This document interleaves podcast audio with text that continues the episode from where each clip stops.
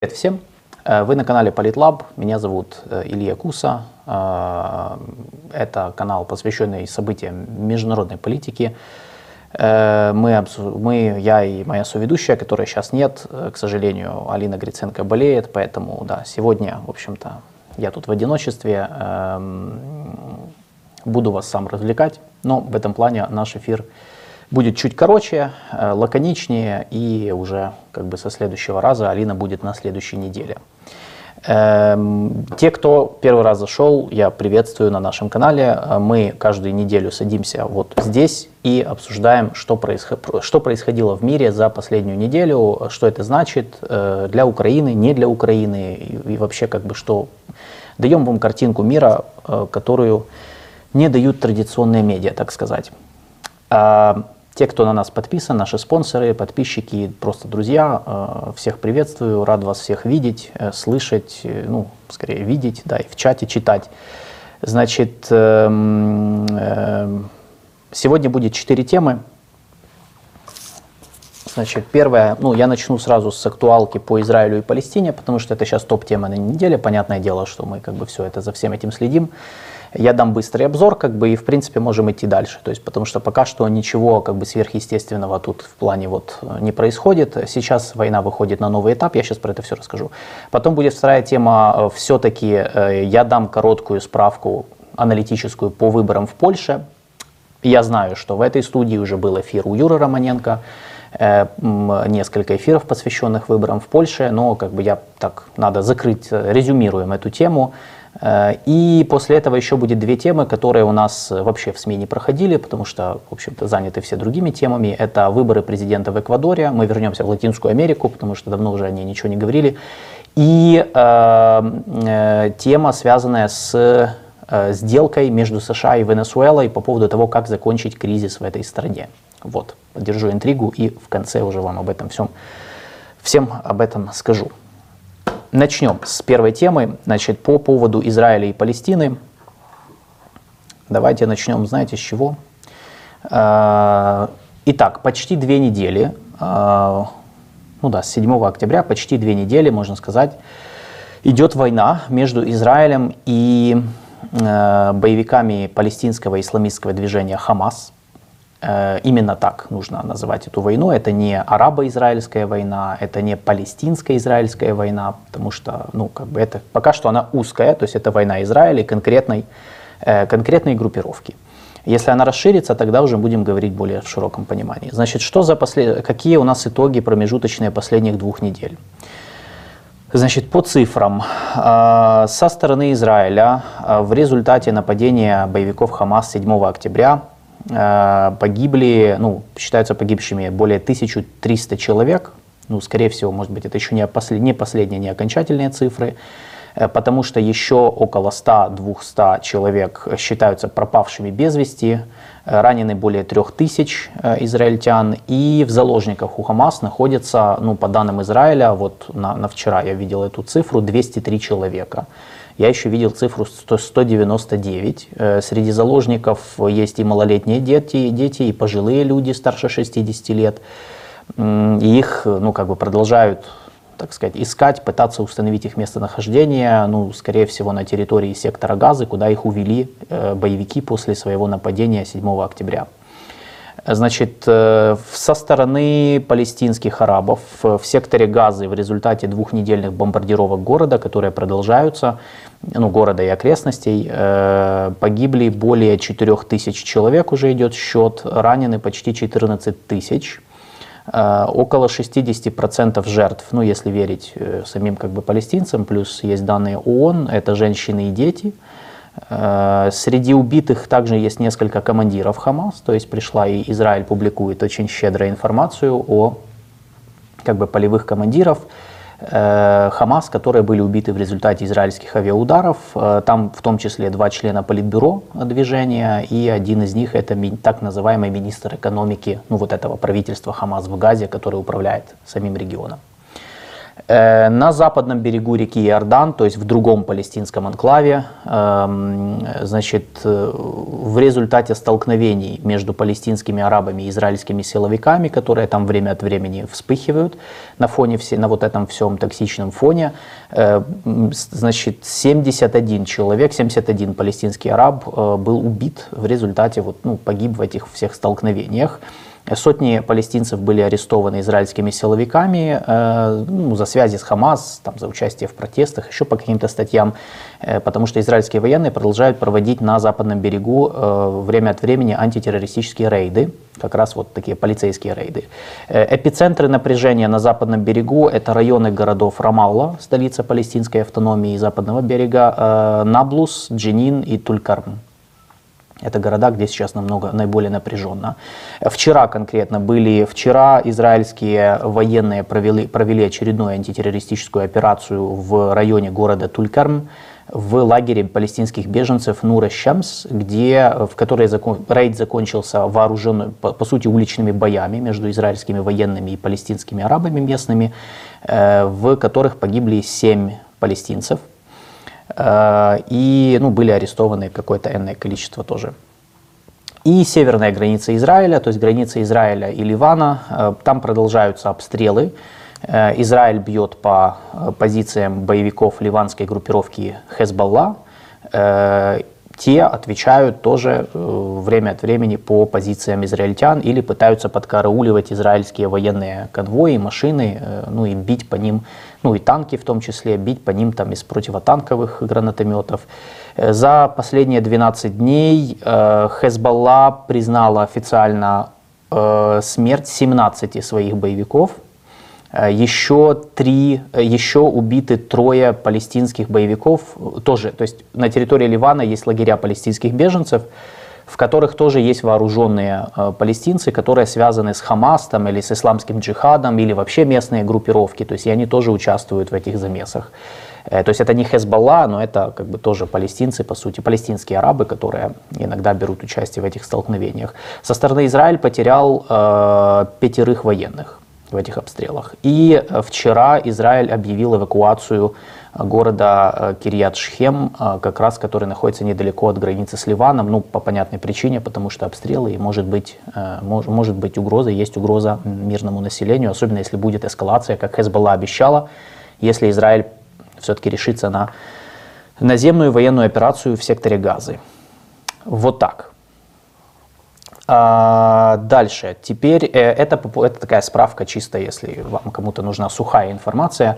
Дальше. По позициям внешних игроков я хотел остановиться на этом, потому что мне кажется, что у нас недостаточно информации по этому поводу сейчас. Ну, как бы недостаточно об этом говорят.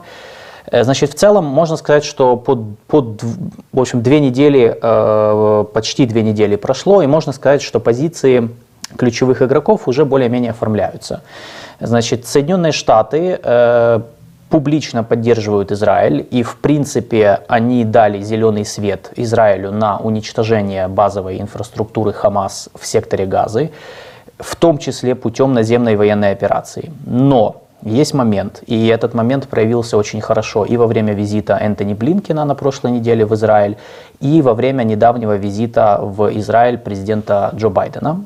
Э, значит, и об этом даже Байден говорил, хоть он как бы публично он намекал, но э, очень много э, американских изданий э, вышли с информацией, ну, понятное дело, на, с аноним, короче, слили через американские СМИ, что в частном порядке американцы м, не уверены насчет идеи наземной военной операции, и они хотят, они хотят, чтобы война Израиля и Хамас была локализирована, то есть условно говоря, то, что происходит в Газе, оставалось на территории Газы, и все, и никуда вот не, вы, не выходило за его пределы.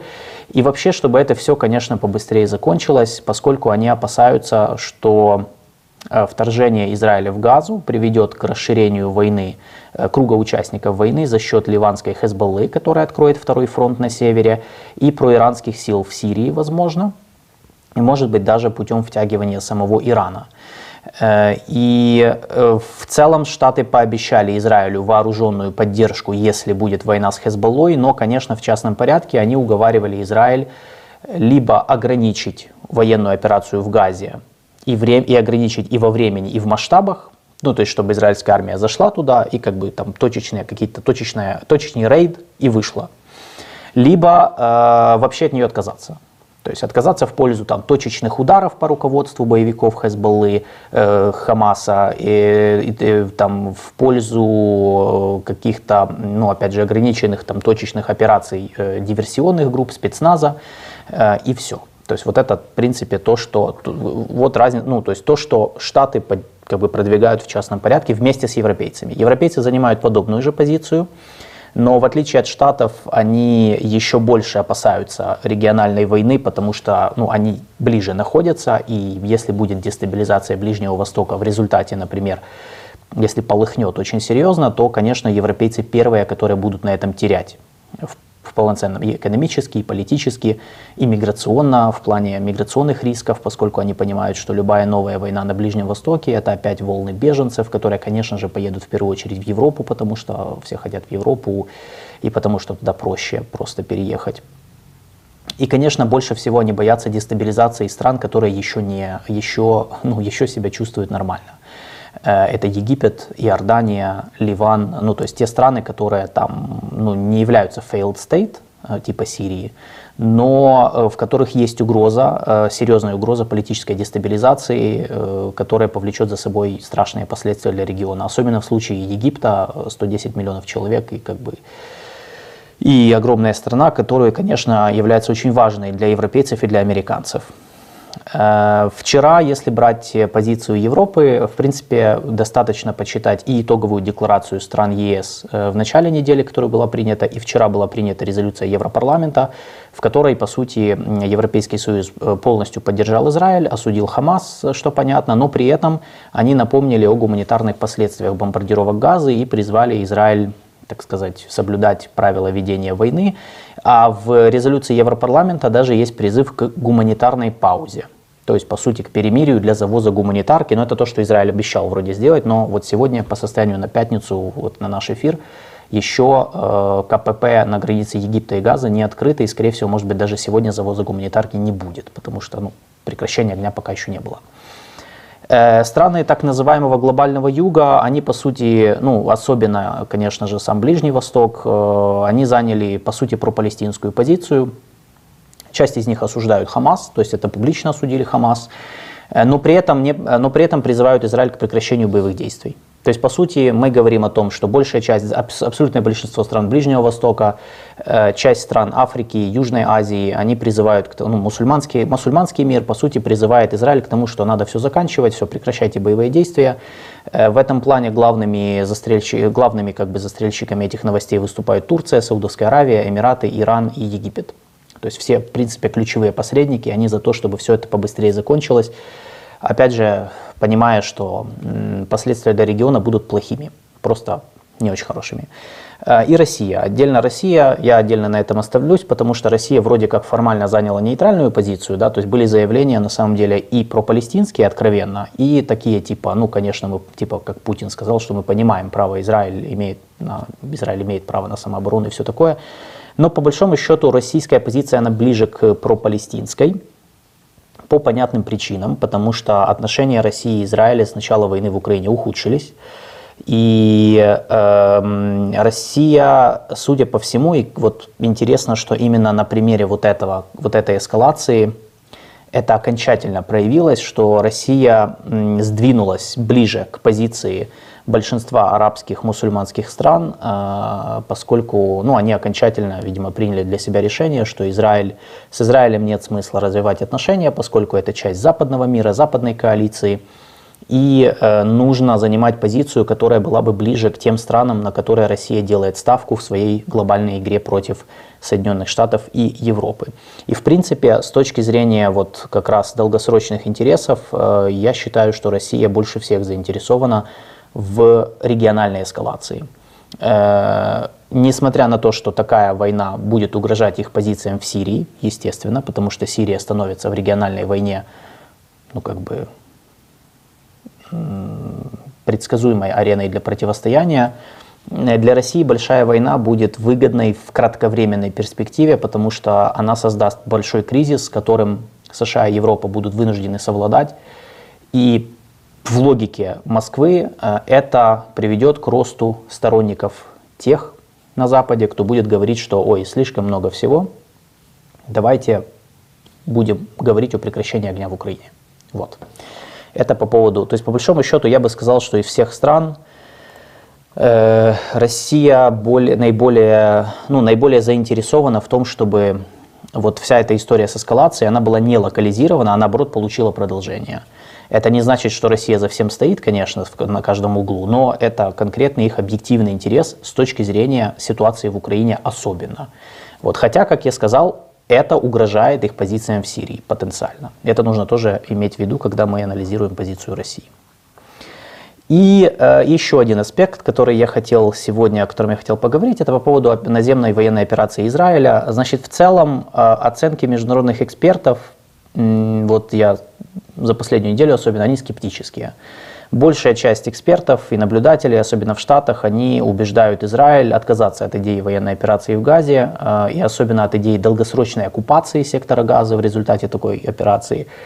Э, многие, ну то есть принципе, особенно видные эксперты, в том числе, которых вот я читал в последнее время на страницах и журнала Foreign Policy, и американского издания Foreign Affairs, которое мы все так любим, потому что в этой студии часто его рассматривали, они все, складывают, э, они все говорят о том, что такая операция, она будет рискованной, дорогой, бессмысленной с точки зрения какого-то endgame, то есть какой-то финальной цели, и даже если приведет к уничтожению Хамас, непонятно, что будет дальше.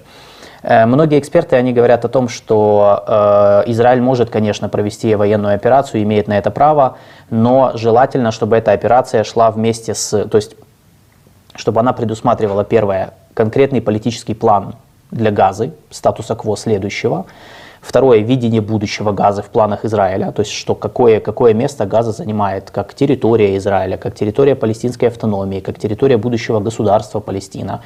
И третье, конкретные обязательства по уступкам для палестинцев. То есть реально и европейцы, и американцы э, говорят о том, что Израиль должен пойти на какие-то, должен что-то предложить умеренным палестинским политическим фракциям, если, если он заинтересован в том, чтобы создать альтернативу Хамас, особенно там, если они действительно захотят оккупировать сектор Газа. И это имеет смысл, потому что ну, просто так, э, просто так идти на вторжение без плана, конечно, это не самый лучший вариант, э, в том числе из-за вот этих вот опасений э, того, что война расширится ну, за счет, например, открытия второго фронта на севере со стороны Хезбаллы. Э, судя по всему, израильская армия настроена заходить в Газу. Я думаю, все еще думаю, что, скорее всего, это случится в ближайшее время. Э, когда Байден был в Израиле, несколько американских СМИ и телеканал NBC, и в CNN, и в э, Financial Times это было, и в Bloomberg я это читал, что ну, со ссылкой на анонимные источники, что некоторые члены администрации Байдена, они, их пугает то, что во время визита они не услышали от израильских представителей каких-то четких планов дальнейших действий в Газе. По крайней мере, на тот момент. Может быть, сейчас уже они как-то что-то придумали. Потому что, в принципе, э, то есть ситуация их пугает то, что э, Бенемин Нетаньяху по сути, зажат э, между давлением своих правых министров, то есть союзников по коалиции, которые очень жесткую, такую агрессивную позицию занимают антипалестинскую. Между ними он зажат между запросом общества на месть, по сути, ну, части общества, по крайней мере, и между желанием ну, собственного политического выживания, потому что мы же понимаем, что для Нетаньяху вся эта ситуация, она неприятна. Она ударила по его репутации, по его имиджу. Э, многие говорят о том, что он будет вынужден уйти в отставку вне зависимости от результата после того, как все закончится. И даже социологические опросы, которые опубликовали некоторые израильские издания, говорят о том, что большая часть людей захочет, чтобы он ушел в отставку после всей, всей этой истории. Видимо, он ну, надеется, что он как-то может сохранить власть ну, если проведет какую-то вот яркую операцию, которая там масштабную и так далее. И это то, что беспокоит некоторых представителей администрации Байдена. Э, и Хамас, судя по всему, они готовы к вторжению Израиля. Э, более того, я думаю, что они даже готовы убиться об израильскую армию. Ну, то есть, по сути, они готовы к тому, что они просто будут уничтожены. Но они понимают, что информационная инициатива на их стороне, что правда. И ситуация вокруг вот той больницы в Газе, больницы Аль-Араб, которую э, вроде как кто-то обстрелял, то ли палестинцы, то ли Израиль, ну, в общем, неважно на самом деле. Вот эта ситуация вокруг этой больницы, она показала, что да, Израиль, к сожалению, находится в очень э, очень сложной информационной ситуации, то есть информационная инициатива не на его стороне.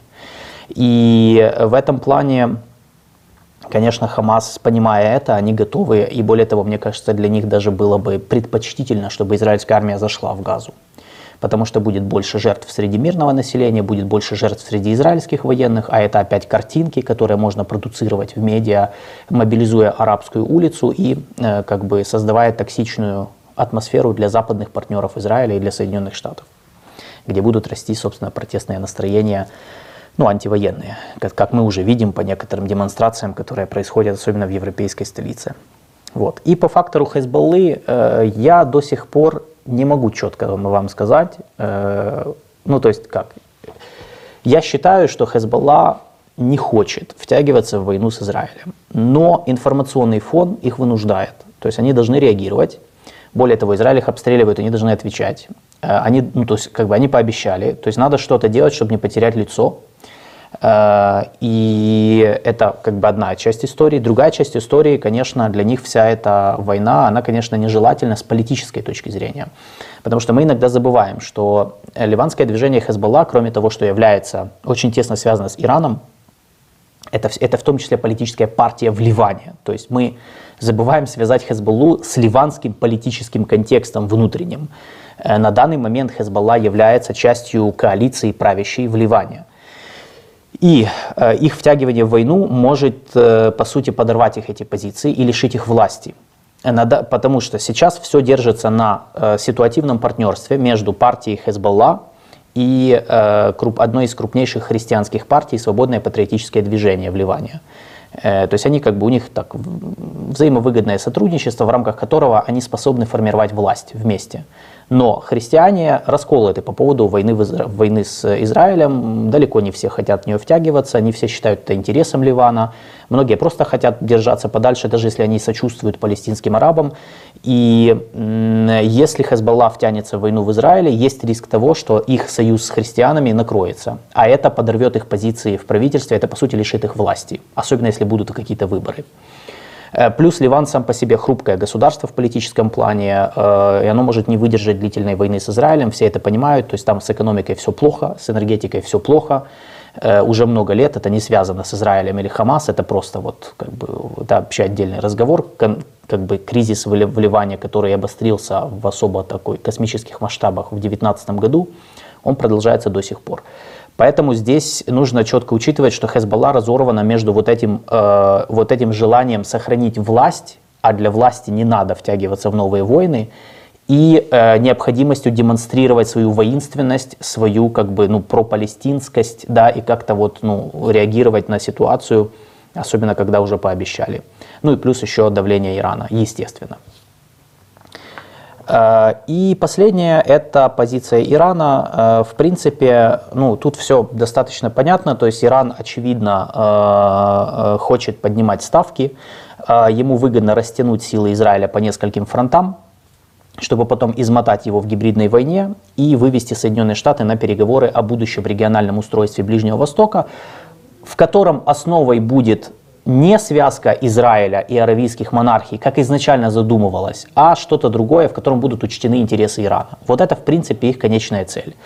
И в этом плане их устраивает непрямое вовлечение в войну. То есть Иран, всегда, ну, это, Иран и Израиль всегда устраивала вот эта их гибридная прокси-война, потому что они как бы избегали прямой конфронтации, а значит ну, лишних жертв, и это было недорого. Э, и при этом продолжали вести подрывную деятельность друг против друга на протяжении последних 20 лет. И в принципе до сих пор я считаю, что иранские элиты это устраивают. То есть они бы хотели, чтобы это продолжалось. Если они получат такую политическую победу непрямым, э, непрямым путем, это для них будет достаточно, как бы, ну, достаточно серьезный, э, серьезное достижение.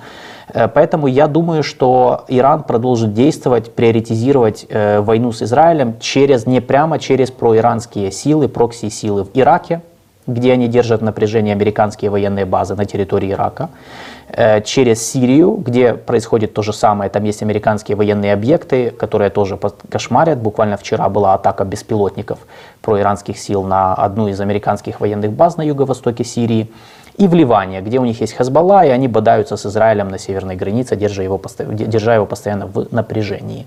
Вот. Это, в принципе, то, что надо знать по расстановке сил. В целом, э, я думаю, что сейчас, скорее всего, все сводится к тому, будет ли наземная операция. Я считаю, что будет, и какой она будет.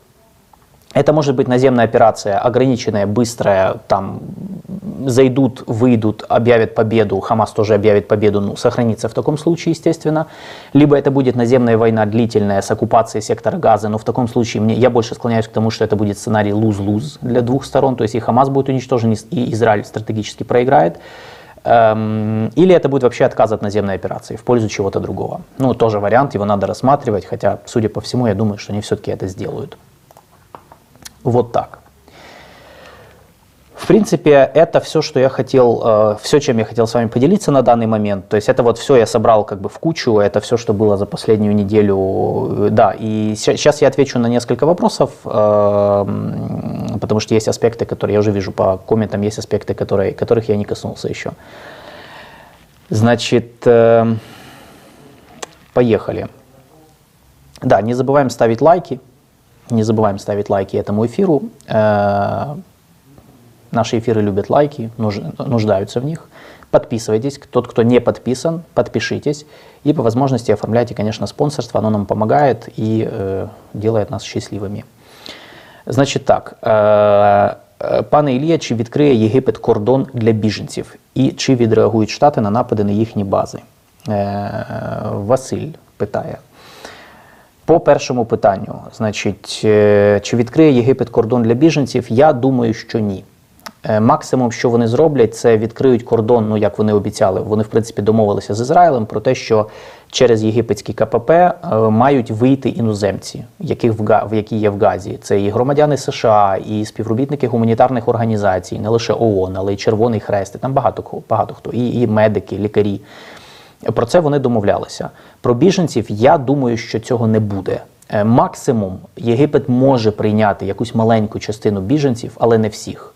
Тобто, тому що це занадто. Ну, Для Єгипту це занадто. Е, тут розумієте, є ну, є декілька. Якщо ми про Єгипет говоримо, я одразу, от, в принципі, можу зачепити цю тему.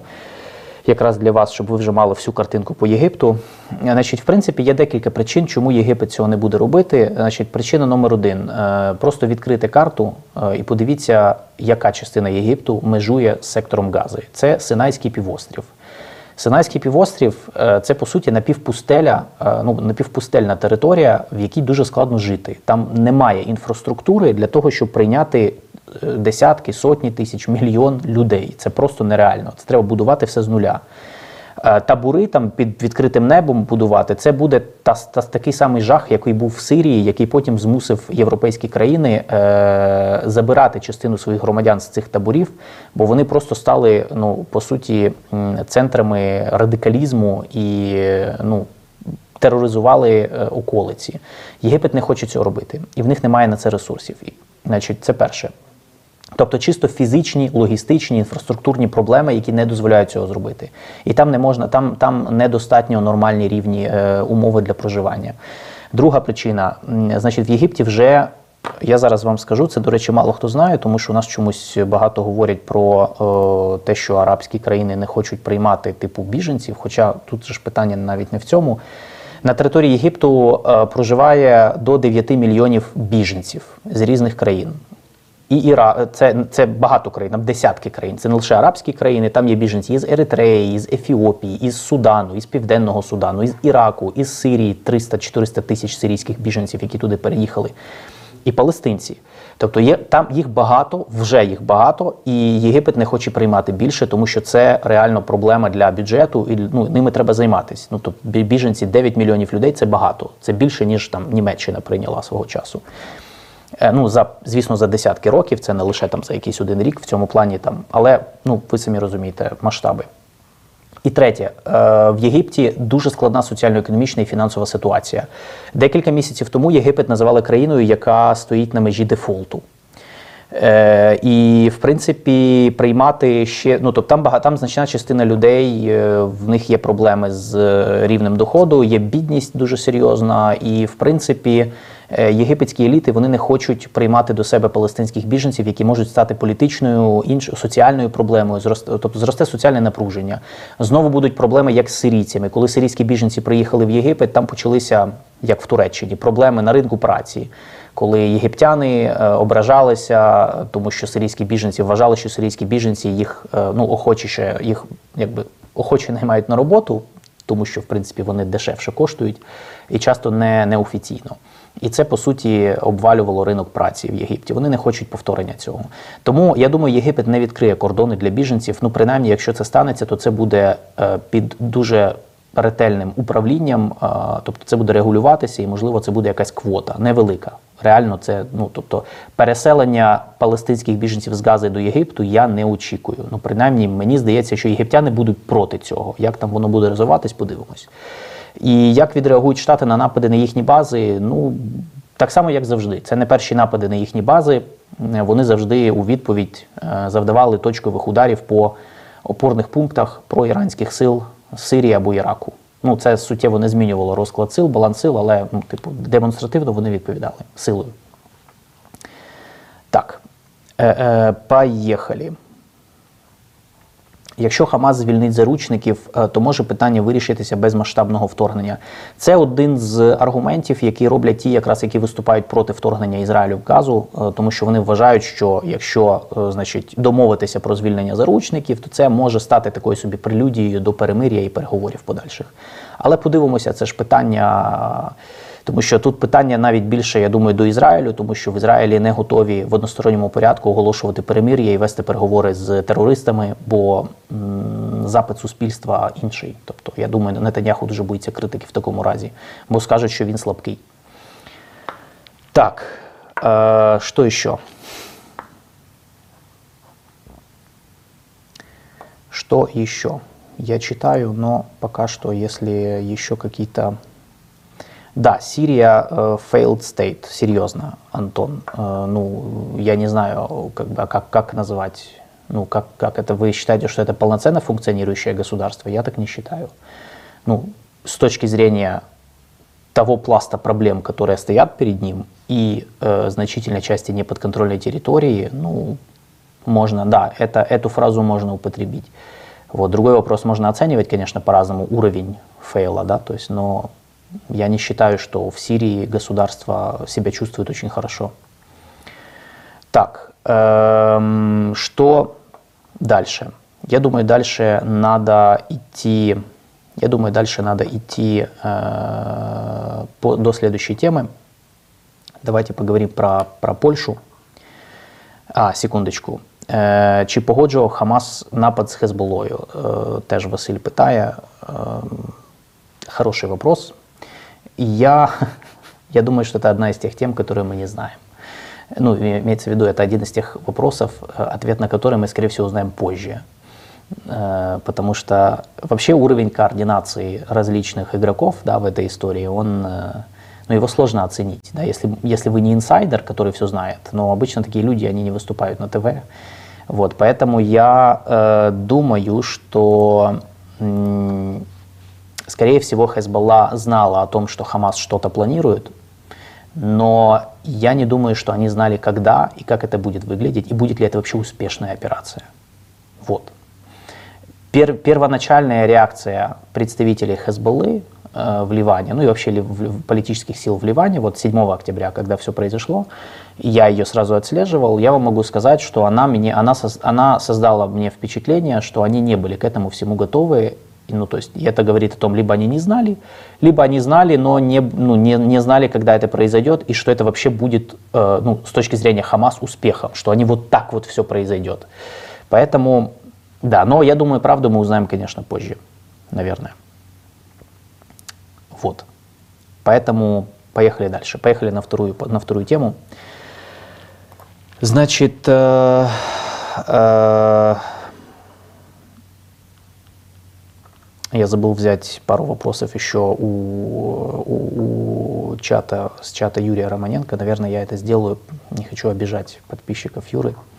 Тоже всем привет. Там есть один вопрос хороший. Яка реальна частина палестинців підтримує Хамас? Е, Привіт, Сальяр. Е, Значить, я не знаю. Ну, то есть, это, якби, це питання.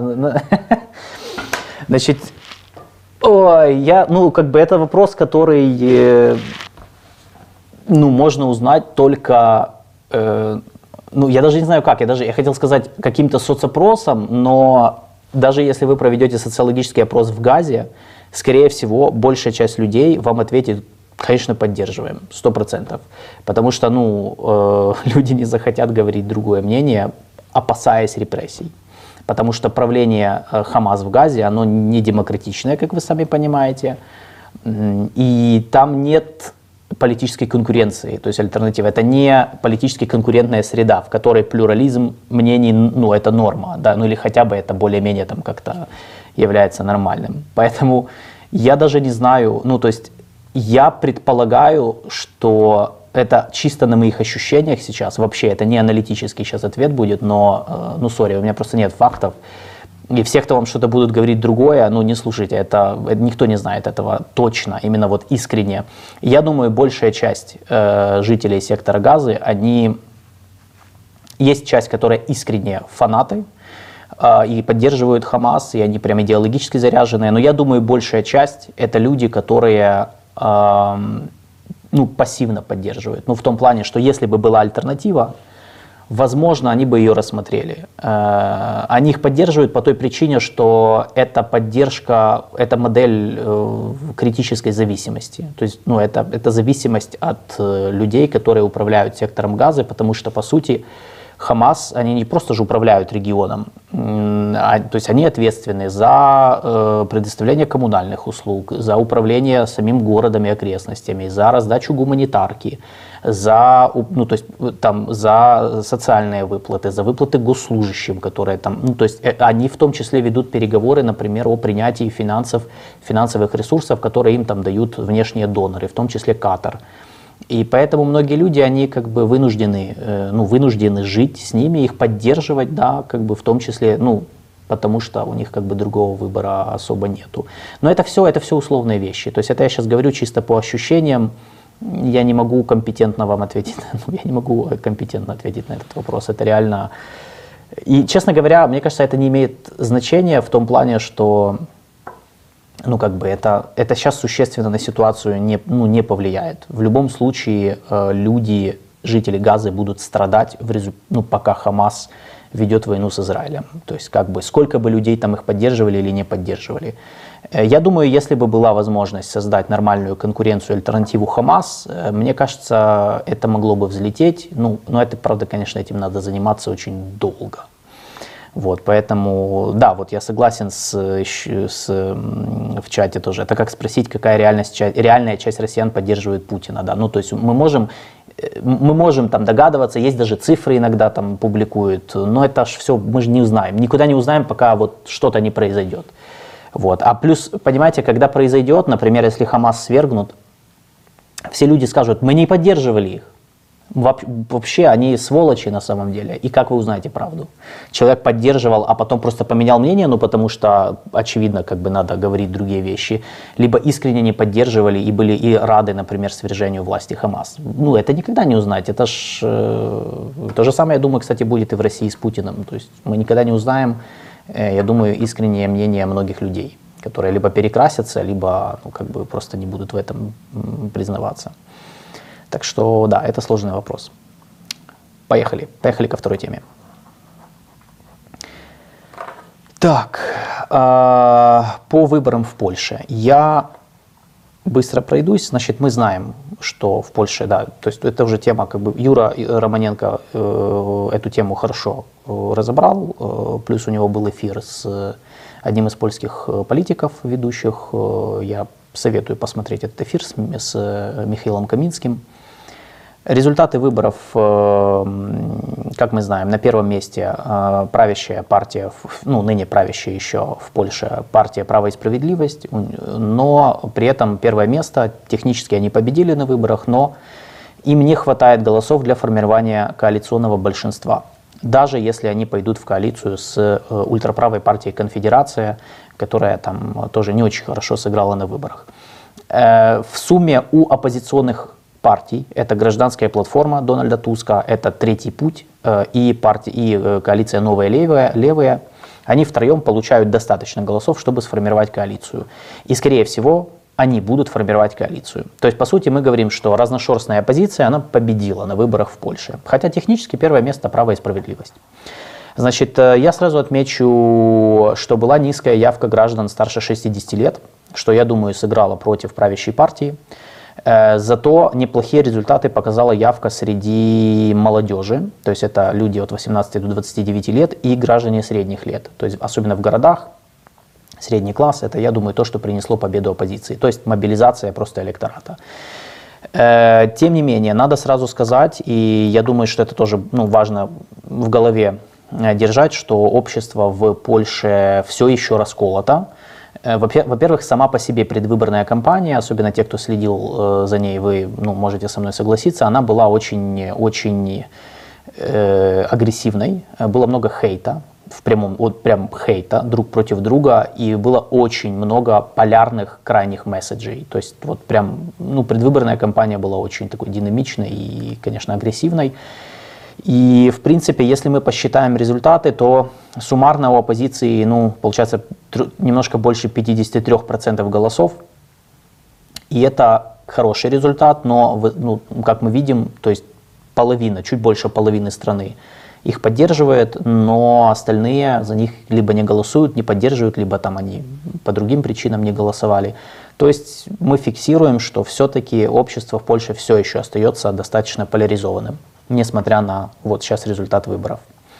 По коалиции, как я сказал, скорее всего будет формироваться коалиция гражданская платформа плюс э, коалиция Третий путь плюс партии плюс левые. И я думаю, что будет между ними заруба за пост премьер-министра, естественно, как это часто бывает, когда в коалиции все хотят, ну, все будут сейчас торговаться за это. Значит, что изменится в Польше э, в, ближайшие, вот, в ближайшие месяцы? Особенно если будет коалицион, коалиция оппозиционная. Первое, значит, сразу будут отменены, скорее всего, часть решений, которые были приняты за 8 лет правления э, ПИС, за 8 лет правления права и справедливости. Первое, свобода медиа, это то, почему к Польше было много претензий со стороны Евросоюза, что они, мол, закрутили гайки в, на медиарынке. Второе, э, будет снят, скорее всего, запрет на аборты. Э, это то, что, опять же, обещала оппозиция сделать, э, и то, что очень сильно раскололо общество, когда был принят такой, такое решение. Третье, и это то, что касается судебной реформы, тоже то, то, почему к Польше было много претензий со стороны Евросоюза, и почему Евросоюз даже заморозил средства, миллиарды евро, которые должны были выделить, выделить из бюджета ЕС Польши, э, потому что они считали, что попытка права и справедливости установить, ну, то, что они называли, установить контроль над системой правосудия, она, по сути, нарушает принципы Европейского Союза, что правда. Э, поэтому, чтобы решить клинч с ЕС, оппозиция будет пытаться вот эти вот вещи сгладить и решить, то есть отменить часть решений права и справедливости. Э, тем не менее, мне надо сказать, я должен сказать, что я не думаю, что оппозиционная коалиция будет резко делать какой-то разворот на 180 градусов от, э, ну вот, ну прям, ну типа вот было одно, а станет вообще другое. То есть я думаю, что какие-то вещи они оставят.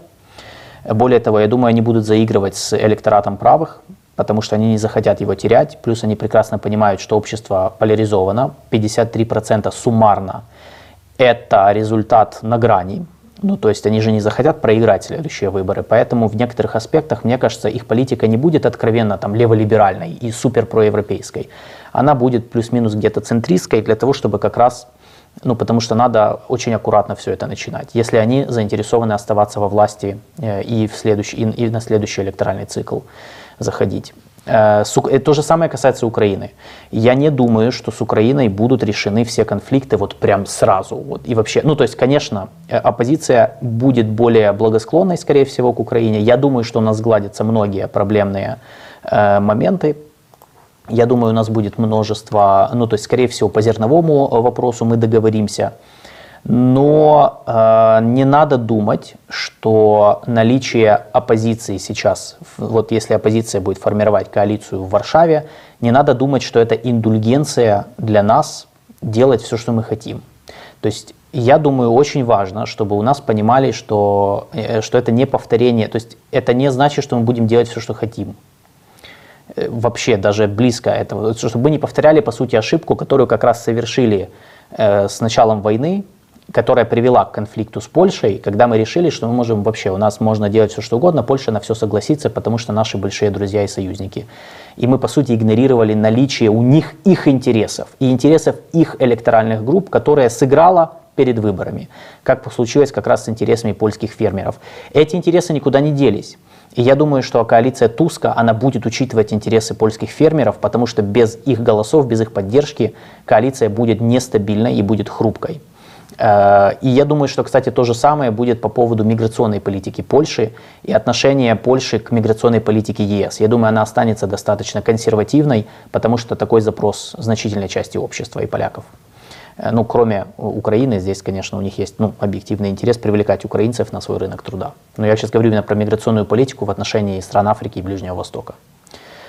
А, и да, еще один момент, э, ну, я, опять же, об этом говорили, я, наверное, повторю, что э, только лишь от коалиционного правительства зависеть, все не будет зависеть, потому что президентом остается Польша на два года еще Анджей Дуда, соответственно, будет клинч между президентом, парламентом, ну, то есть правительством, Плюс мы должны помнить, что за 8 лет правления «Право и справедливость» успели поназначать кучу людей в разные сферы судьи, в том числе в Конституционном суде, э, чиновники, глава Центробанка, э, государственные корпорации, э, в том числе медиа, государственные, связанные с государством медиа, все, там, там люди остаются, по сути, нынешней правящей партии, правой коалиции, и, скорее всего, могут быть вот такие мелкие конфликты на вот этой почве, что будут люди, которые остаются людьми, назначенными при, в эпоху Качинского, Дуды, и это может тоже как бы создавать определенный момент. Это значит, что не будет быстрых тоже изменений.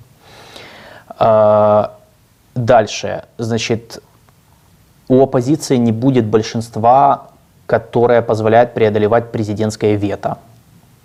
То есть у них будет большинство ну, коалиционное, но недостаточно голосов, чтобы преодолевать вето президента. Соответственно, у Дуды остается достаточно маневра для того, чтобы торговаться с э, оппозицией и как бы по сути влиять на их решение. Из-за этого это значит, что они будут постоянно вынуждены договариваться. Э, я думаю, что во внешней политике оппозиция будет сближаться с Германией и Францией, ну или стабилизировать с ними отношения, и при этом, возможно, ухудшение отношений с Венгрией и Словакией, где как раз сейчас правительство, которое к оппозиции польской относится так себе. И они ближе были, конечно же, к правой справедливости. И я думаю, начнется борьба, конечно, то, что, о чем я сказал, что будет борьба, скорее всего, за ключевые посты. Это не только касается коалиционных переговоров, но это, то, но это вот начнется перераспределение э, политического влияния и в госкорпорациях, в судах, в министерствах. И э, я видел заявления вот лидеров там, э, левой коалиции, которые сказали, что они хотят покончить с цитирую, властью жирных котов в, компа- в государственных компаниях. То есть они как бы прям настроены на то, чтобы вот очистить государственный сектор как минимум от тех, кого, кто были назначены при предыдущих властях. И это ну, заявка на как бы, такой нормальный раунд э, внутриполитической борьбы.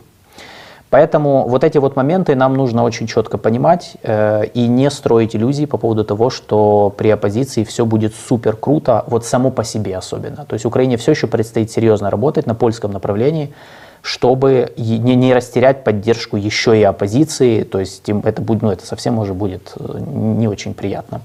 Поэтому с Польшей нам э, надо будет оставаться, так сказать, очень, очень внимательно за всем этим следить.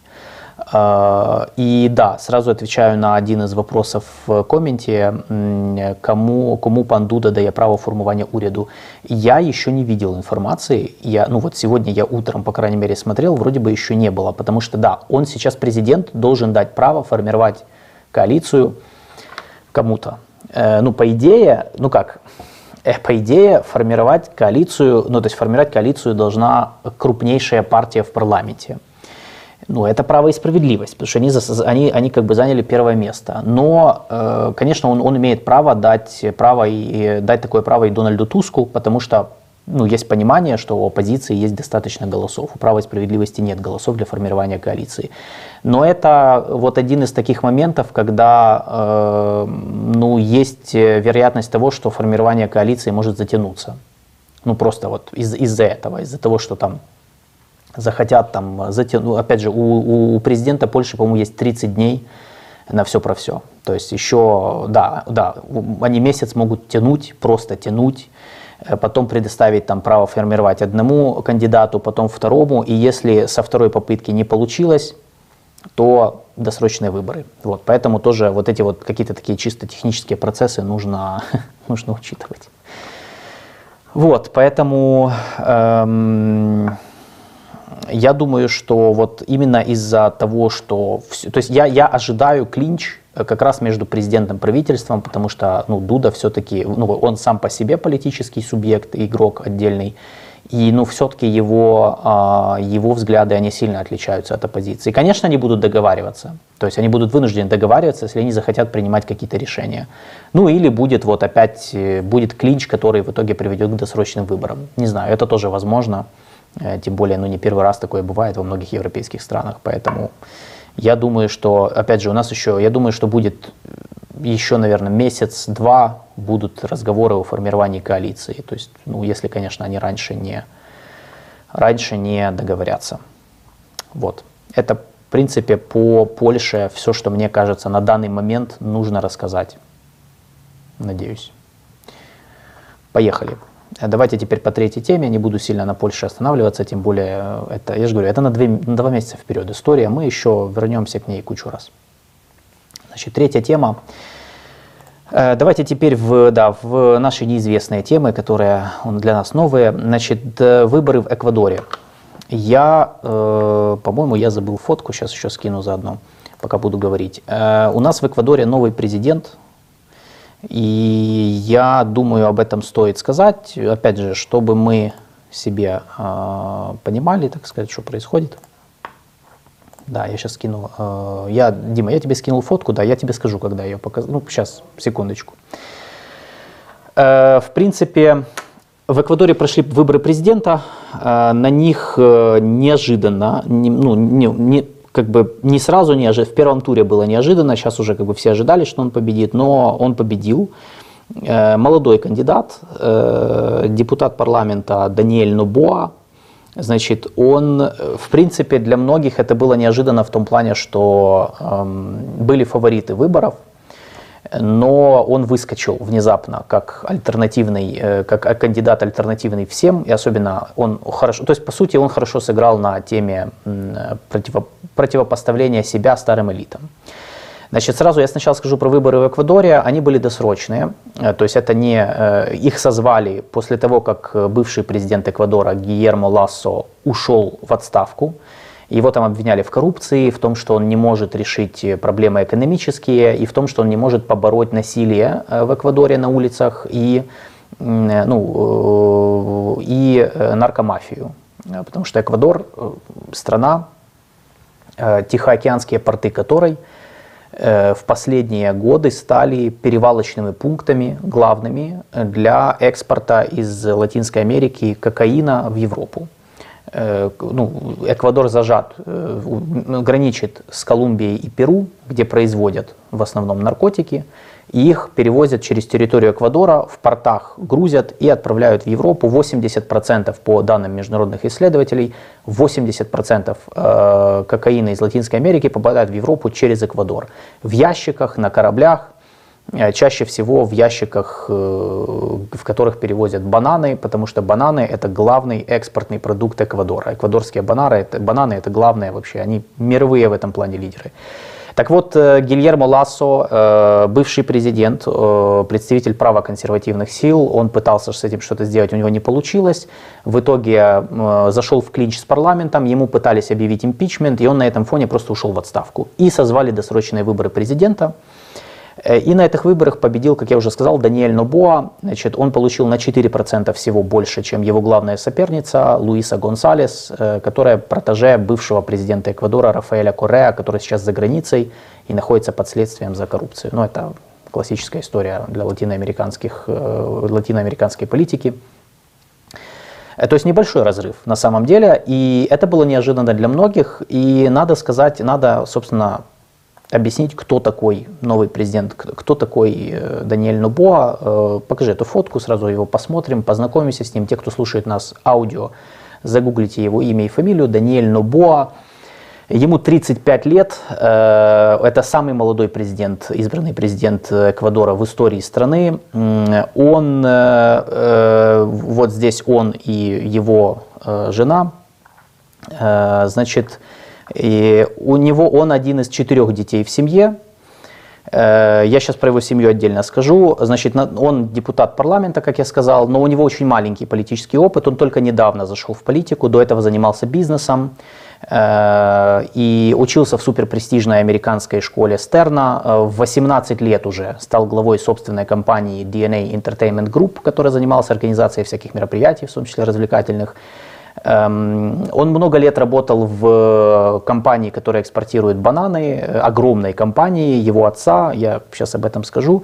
И, и вот на фотке тоже его жена э, Лавиния Вальбонези, она известная в Эквадоре блогерша, э, ну, она нутри, себя называет нутрициологом, блогерша в сфере ЗОЖ, в общем, здоровый образ жизни, все такое, как, как правильно питаться. У нее в Инстаграме, ну если до выборов, по крайней мере, я думаю, сейчас будет больше, там 338, по-моему, тысяч подписчиков, а в ТикТоке более 200 тысяч, ну то есть такая из, из, известная, так сказать, э, известная блогерша в стране. Ей 25 лет, у них, у них э, уже, у них есть один ребенок, и сейчас они вроде как ждут второго, но в общем идеальная вот, вот с точки зрения фотки и вообще вот внешнего вида, и, и бэкграунда, и как бы вот идеальная э, семья, которая очень нравится молодым избирателям. И, собственно, за него голосовали молодые люди. Э, вот возраст 18-29 лет, это вот как бы такая была очень, ну и плюс как бы средний класс, бизнес, потому что у него очень про бизнес такая была программа, за него очень многие голосовали. И эм, я думаю, и теперь по поводу того, как, как он вел кампанию, почему, собственно, он победил. В целом, я думаю, это будет, это будет его проблемой, потому что, по большому счету, его, как бы он победил не столько потому, что он крутой политик, никто не знает, какой он политик, у него маленький опыт реально, а столько потому, что очень удо... они очень хорошо сыграли в соцсетях, просто хорошо, грамотно вели кампанию в соцсетях, привлекая молодежь, то есть мобилизовали электорат просто. Это первый, это первый фактор. Второй фактор, э, он избегал конфликтов во время выборов и конфронтации с другими кандидатами вообще, вот просто. У него максимально неконфронтационный был характер его политики, спокойные речи, нормальные комментарии, модно, молодежно, без каких-то там, э, в общем, без каких-то закосов, без резких движений.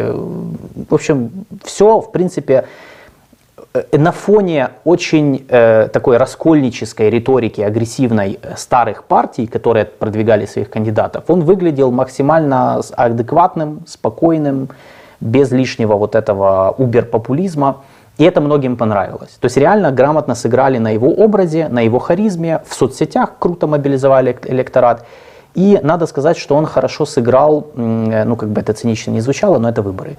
Э, он хорошо сыграл на убийстве одного из кандидатов в президенты. Э, Фернандо Вилья Висенсио э, был одним из кандидатов в президенты Эквадора. Это журналист, которого убили во время кампании перед первым туром.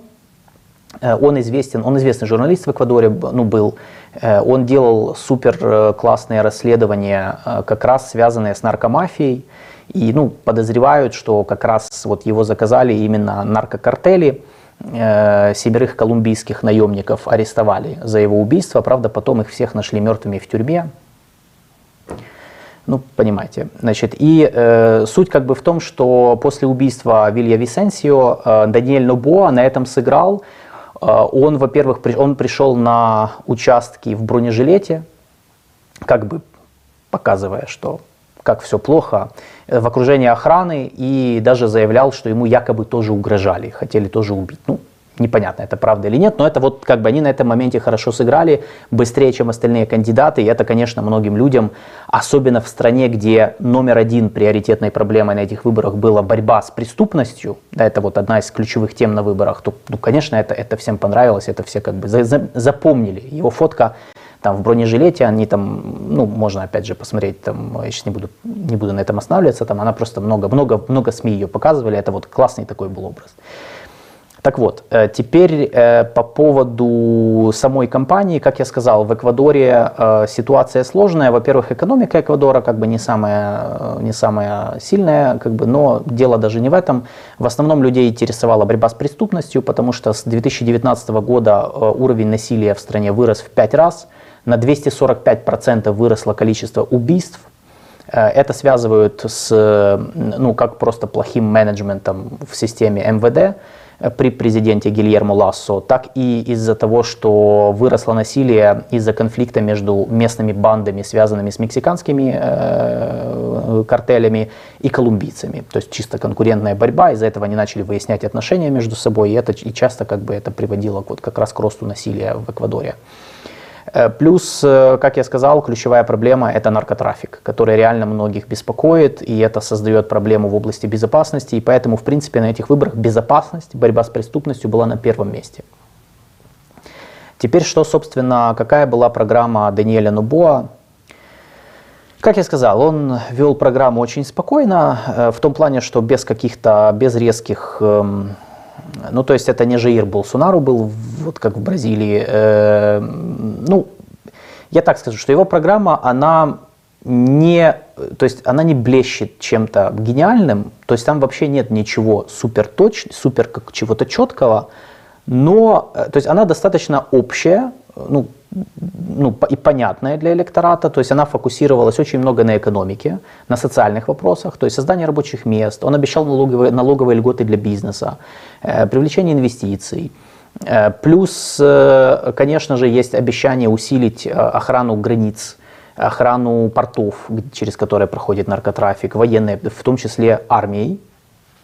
И как бы, ну, понятно, борьба с преступностью. Здесь он, конечно, использовал очень много таких, у него было резких заявлений. Например, одно из них он обещал, что он говорил, что самых опасных преступников Эквадора он э, посадит на плавучие баржи, из которых сделает плавучие тюрьмы у берегов Эквадора. Ну, короче, вот, вот такое. И это заценили многие, короче. Поэтому в этом плане он, но э, да, там, то есть э, программа не глубокая, она вот достаточно вот такая plain, да, простая, ровная и в принципе в этом плане, ну плюс, как я сказал, вот эта вот удачная игра в соцсетях и на разных вот моментах этой кампании, они ему помогли по сути, победить с небольшим отрывом, но победить.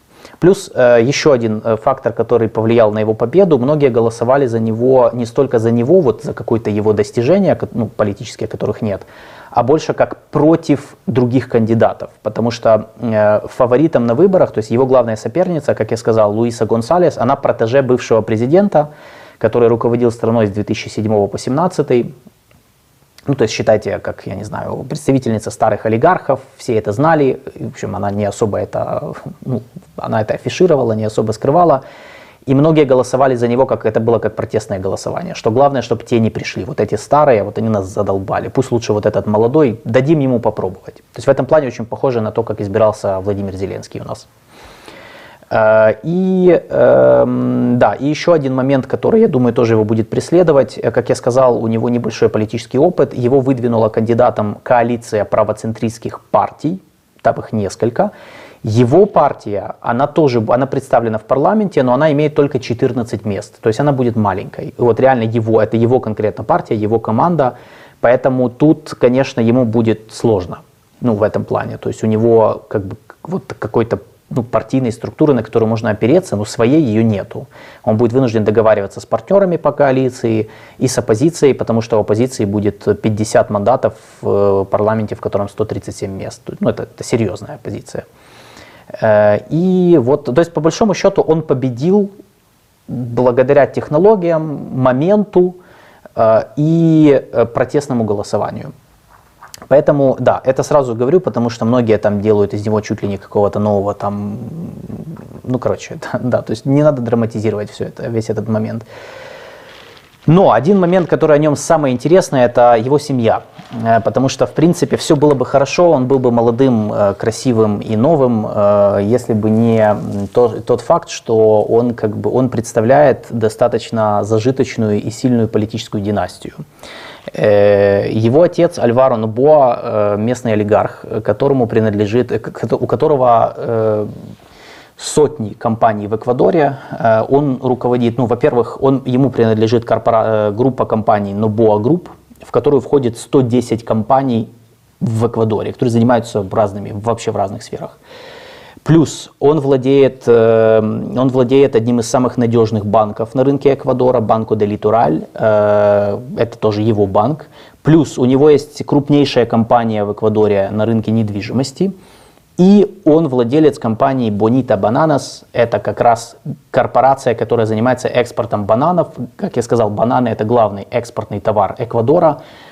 Почему называют их банановая империя? То есть в прямом смысле это огромная корпорация, которая ну, просто там миллиарды долларов зарабатывает на этом. По сути от нее зависит экономика Эквадора.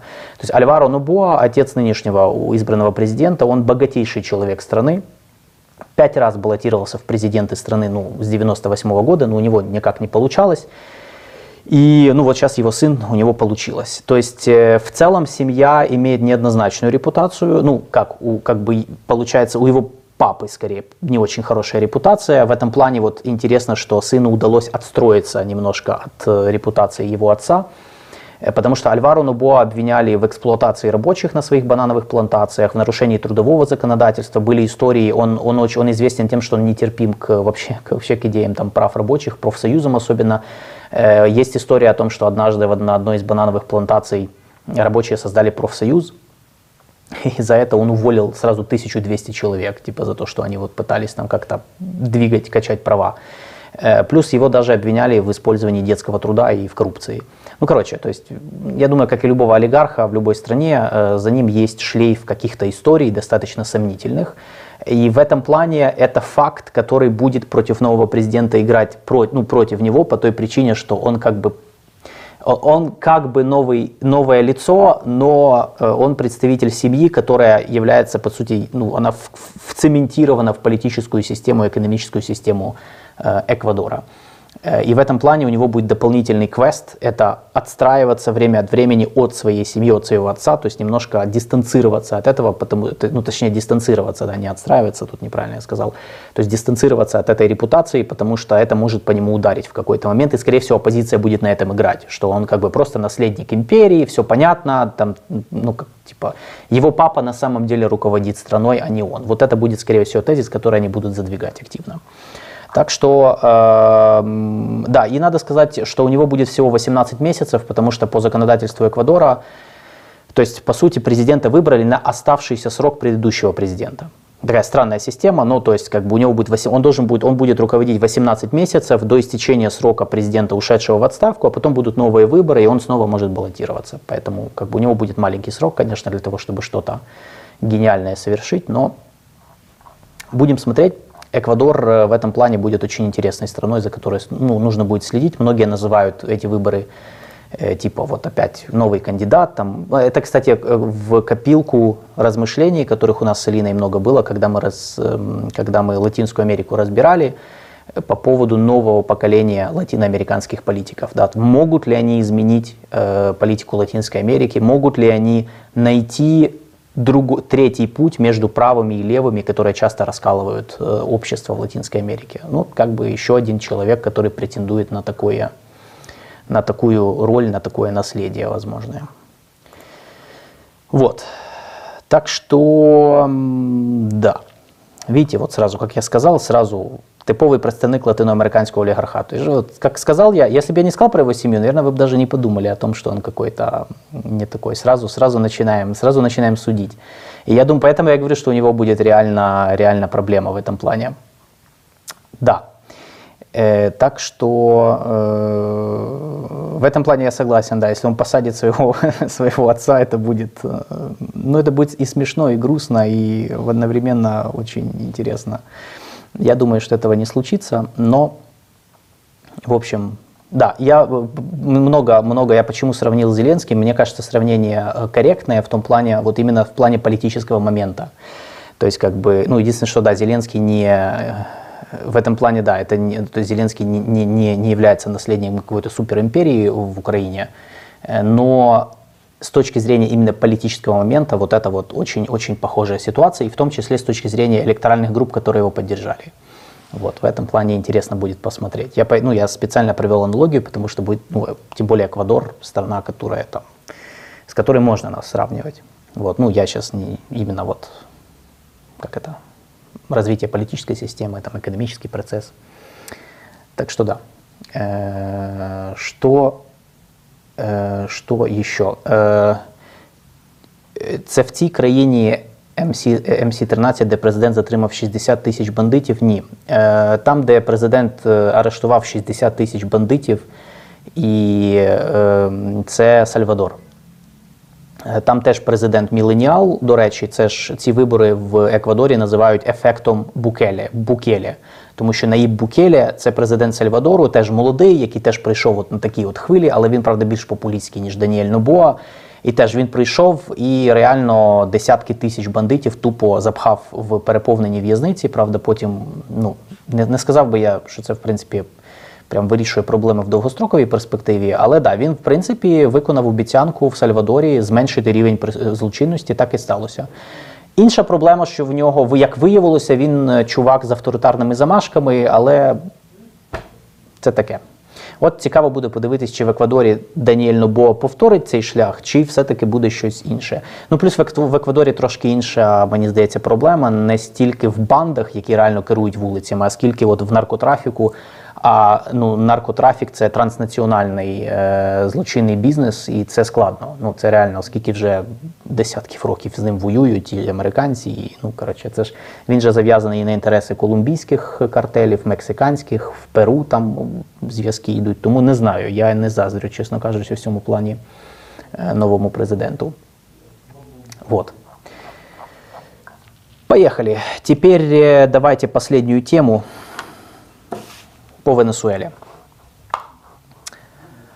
По Венесуэле у нас интересная тема. Наконец-то, впервые с 2015 года, с тех пор, как в Венесуэле начался кризис политический, то есть борьба между президентом Николасом Мадуро и его командой и оппозицией, поддерживаемой США, впервые Штаты Венесуэла достигли политических договоренностей. Э, правительство Николаса Мадуру обязалось э, провести в 2024 году выборы под международным контролем, ну, наблюдением, и допустить на них оппозиционных кандидатов. Выборы имеется в виду президента, но я так понимаю, всеобщие, то есть и парламента тоже пройдут.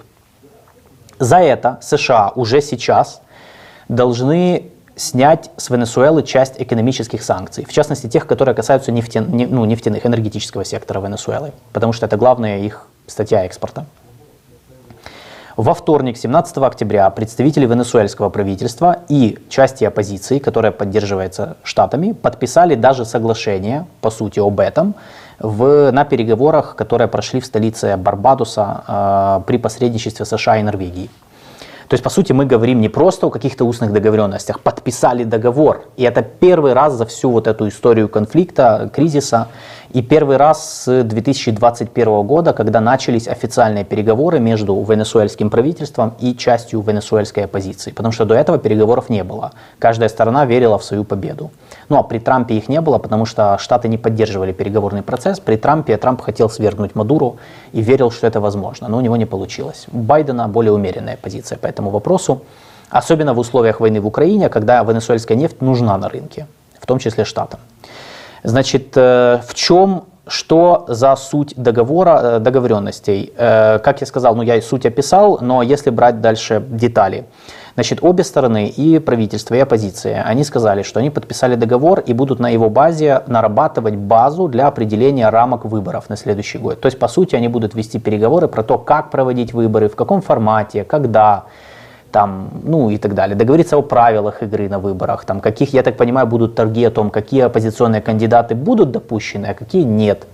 Э, потому что это же тоже часть договоренности. Мадуро не со всеми, не всех оппозиционных кандидатов хочет видеть в парламенте или во власти, э, потому что боится, что это может угрожать ему, в том числе, ну, чтобы его, ну, в том числе ему как физически, особенно если оппозиция реально придет к власти.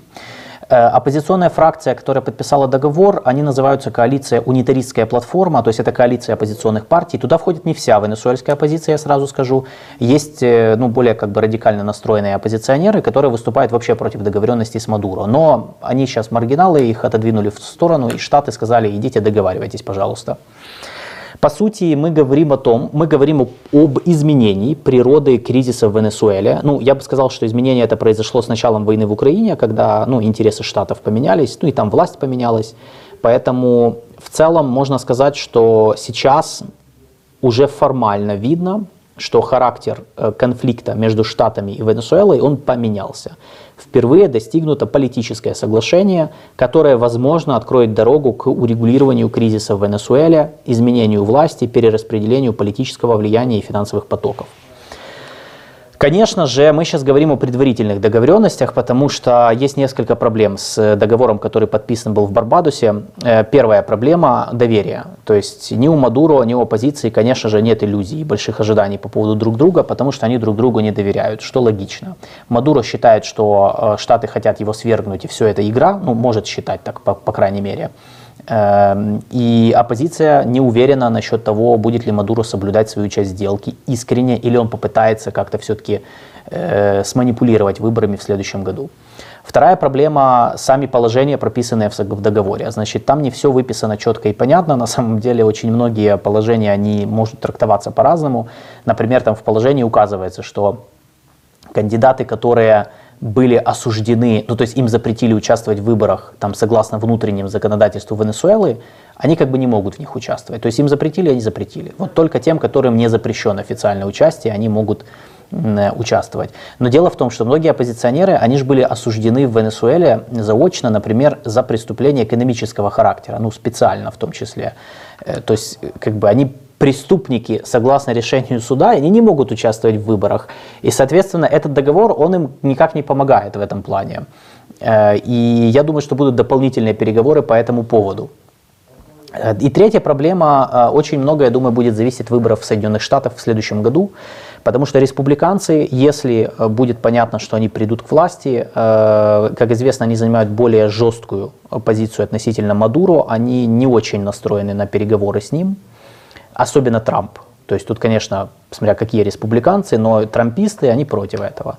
Если будет понятно, что к власти придут республиканцы, возможно, э, переговоры между Мадуро и оппозицией сорвутся, потому что он не захочет идти на сделку, зная, что Штаты могут тоже ее в какой-то момент его кинуть, если там сменится власть. Вот как это было с Ираном, когда они подписали сделку при Обаме, потом пришел Трамп и просто в одностороннем порядке оттуда из нее вышел. Так что вот это вот вопросы, которые, скорее всего, повлияют, ну, как-то непонятно как, на договоренности, но тем не менее, по сути, впервые Штаты и Венесуэла договорились. В ближайшее время они должны ослабить энергетические санкции, введенные против Мадуро несколько лет назад. Надо сказать, что еще до этого, в прошлом году, Штаты уже выдали разрешение своей компании Chevron на ну, то, чтобы работать на венесуэльском рынке, ну, то есть добывать нефть. Э, и поэтому, в принципе, логично, это логичное продолжение их политики по попытке договориться с Венесуэлой, а не наоборот уходить в конфронтацию, как это было при Трампе. Так что, да, с Венесуэлой очень, очень интересно получается. Э, я, для, меня это, для меня это, в принципе, дополнительно дополнительный аргумент в пользу того, что ничего не бывает вечного, и международная политика, она не она не э, состоит только лишь из морально-этических категорий. Потому что я помню, как много говорилось о том, что вот как Штаты борются за демократию в Венесуэле. Ну, как вы видите, меняются интересы, меняются подходы. Вот. Это, лишний, это лишний повод нам в Украине задуматься над тем, что все-таки надо мыслить шире, чем категории добро-зло, демократия, автократия, справедливость, несправедливость и так далее. Потому что мы видим, что политика, она, она, она разная реально. И вчера Мадуро был вселенским злом, сегодня с ним договариваются. Ну, не потому, что его все полюбили, а просто ну, интересы поменялись, и, соответственно, повестка поменялась. Есть необходимость штатам договариваться с Венесуэлой, потому что у них другой приоритет э, чем сидеть как бы в позе и пытаться там свергнуть Мадуру после нескольких неудачных попыток это сделать.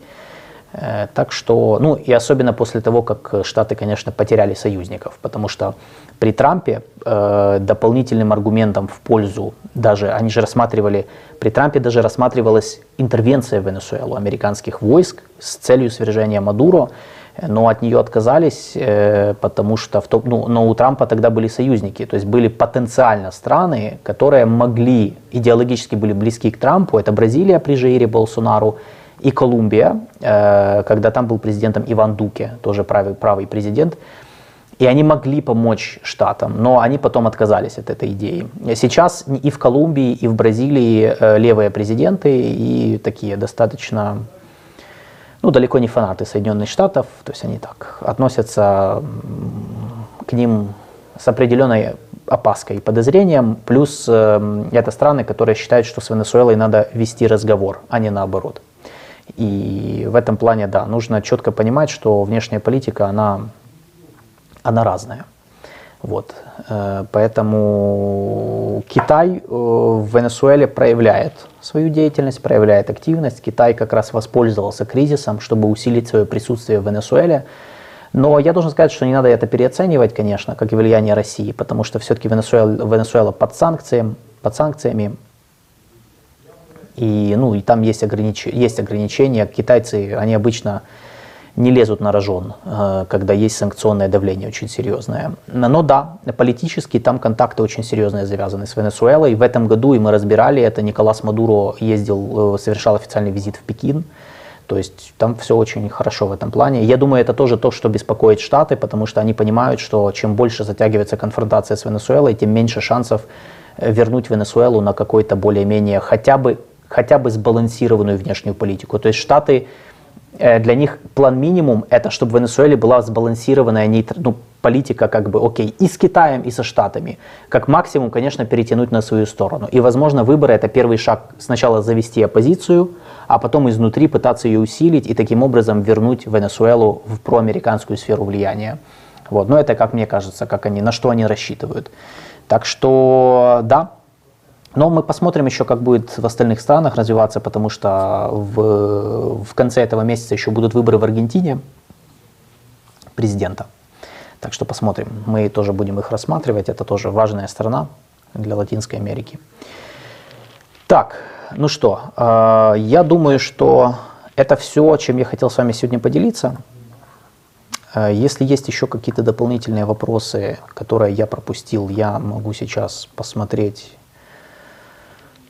и на них ответить. Если нет, то а, тогда я думаю, что мы на этом сегодня закончим. Вот, тем более и так меня слишком много было. Так.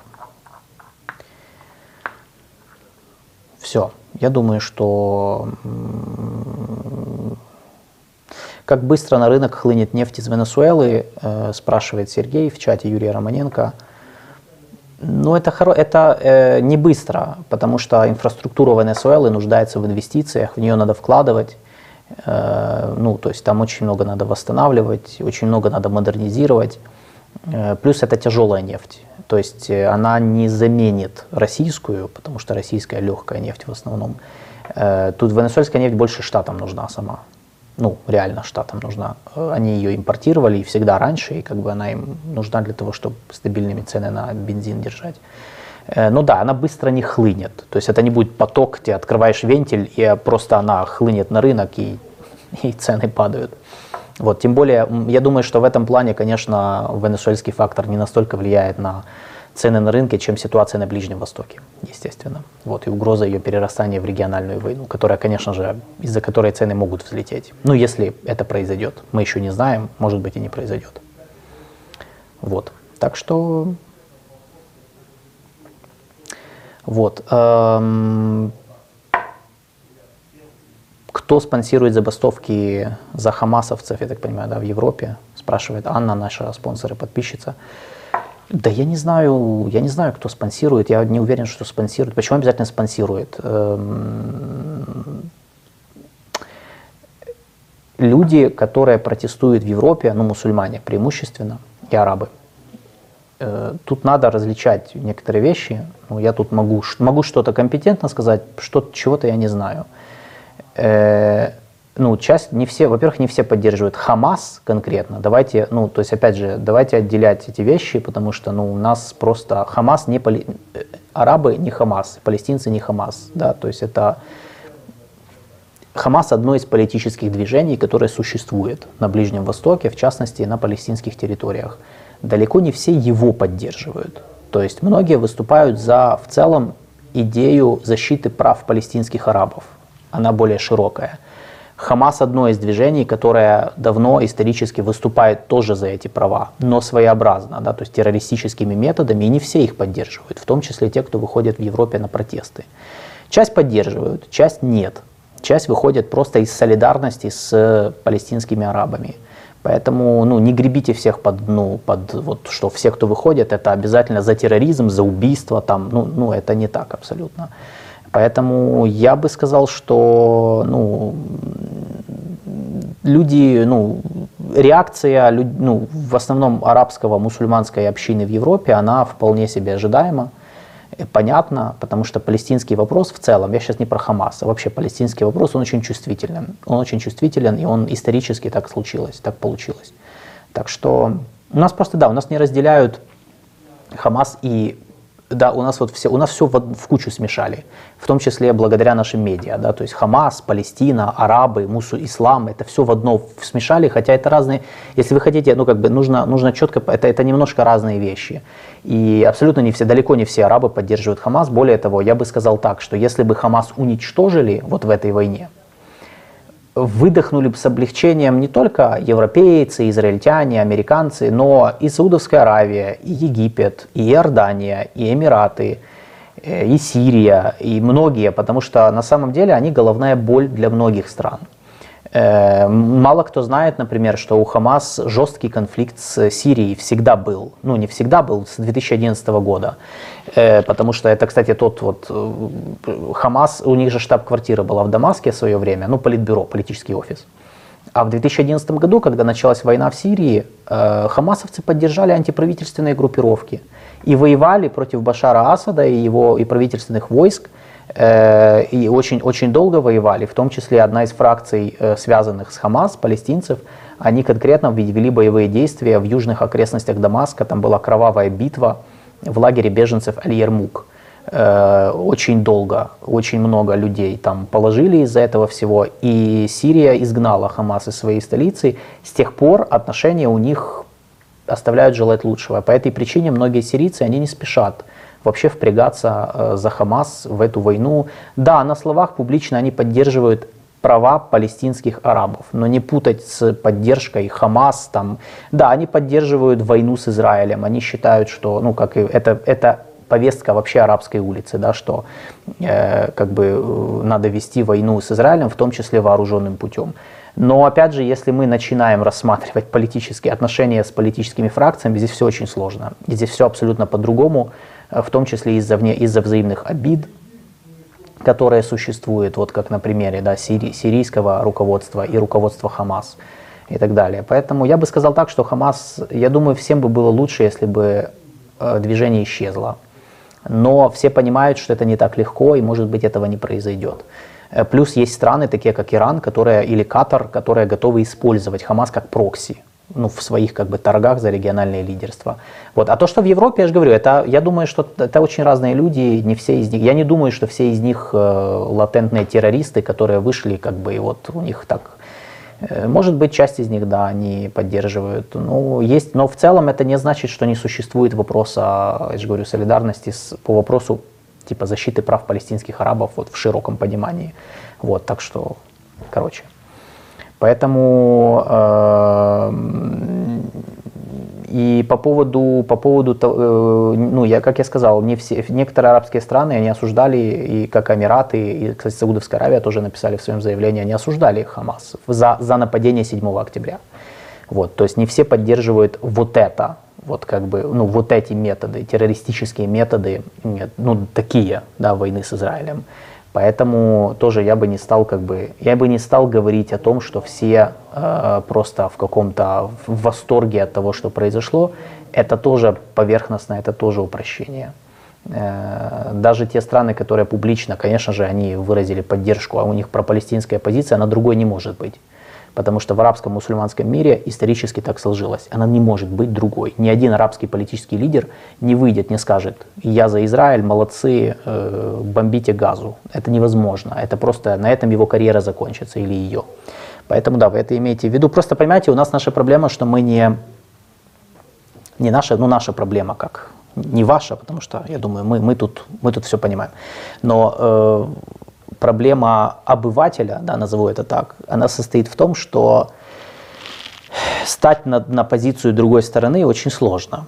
И у нас часто этого не делают, э, потому что это трудно. Это навык, это навык, который нужно уметь. А у нас не все умеют это делать, потому что это называется критически мыслить. То есть попробовать посмотреть с этого ракурса, с этого ракурса, с третьего ракурса, еще как-то, о, а почему так, да, попытаться понять, а многие ну, не пытаются. По этой причине у нас не полная картинка, и поэтому многие вещи, они сводятся до там, эмоций в стиле там, поддержка прав палестинцев это то же самое, что поддержка убийств мирных граждан Израиля. Ну, нет, это не всегда так. Просто что, ну, есть, есть очень много нюансов и оттенков.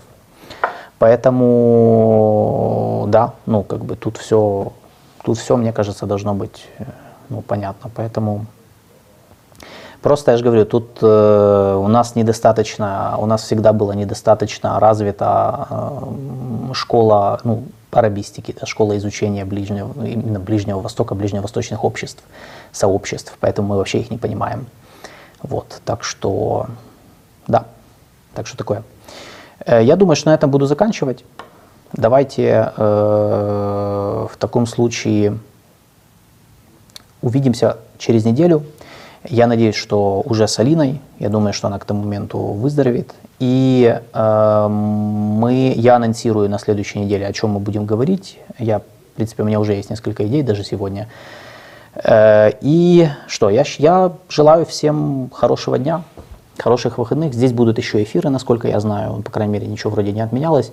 И э, спасибо еще раз тем, кто нас смотрел. Спасибо за подписки, за спонсорство, за комменты Э, и за ваш интерес. Поддерживайте канал, рекомендуйте его друзьям, э, знакомым, коллегам, если хотите. И до, до встречи, до следующей недели. Всем пока. thank you